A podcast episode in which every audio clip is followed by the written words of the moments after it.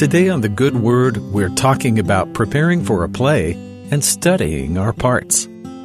Little kids are pretty good at memorizing words if they're repeated enough times, even if they complain at first that it's hard.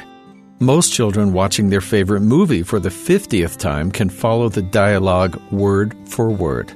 This complete memorization becomes a problem if children are given a role and put up on stage. Rather than stick to just their own lines, sometimes kids will start to memorize every line of their scene and start whispering other people's lines when it's not their turn. Most plays need more than one person to fulfill all the roles, a concept that directors working with children sometimes have to explain to determined kids wanting to do everything themselves. The play isn't coherent unless everyone knows and sticks to their role. While having an understanding of the whole story can help your interpretation, it is essential that each individual knows their part. Only then can the audience see the full picture, each smaller role creating a complete story. In our personal lives, we may find ourselves wishing we had a different part than the one we ended up with. The part other people seem to play in the Lord's work may seem enviable or more glamorous than whatever we've been asked to do. Of course, the principle of greener grass on the other side of the fence holds up here as well. We very rarely see the downsides to other people's lives and service. Even so, in God's kingdom, it matters little how visibly important or insignificant our role might seem to be. What the Lord cares about is our commitment to working where we are and lifting where we stand. In Doctrine and Covenants, section 107, the Lord describes the organization of authority in His church.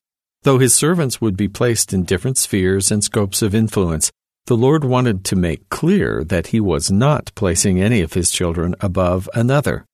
His message was one of responsibility and the blessings for all.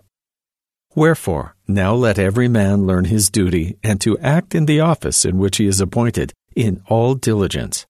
He that is slothful shall not be counted worthy to stand, and he that learns not his duty and shows himself not approved shall not be counted worthy to stand.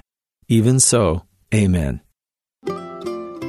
The fact that we hold many roles throughout our lifetimes means that we are in an almost constant state of learning exactly what our duty is. Often, just as soon as we start to get a grasp on what our responsibilities are, they shift, leaving us to continue to stretch ourselves in new directions. Our duty to the Lord will always require our diligence and commitment but how He has us serving our fellow brothers and sisters may change as circumstances and we ourselves transform.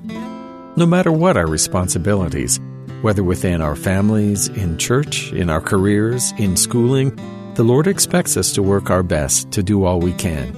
We may not perform perfectly from the beginning, but He doesn't demand perfection from the beginning. The Lord expects trial and error as we learn what it means to fulfill our duties both to the Lord and to each other. The kingdom can only function when each role is fulfilled, no matter how initially imperfect we may be. And the best way to learn is to do, meaning the best way to learn our role is to start working where we can, relying on the Lord to lead us the rest of the way. Only after that can we begin to see the whole story and that's the good word.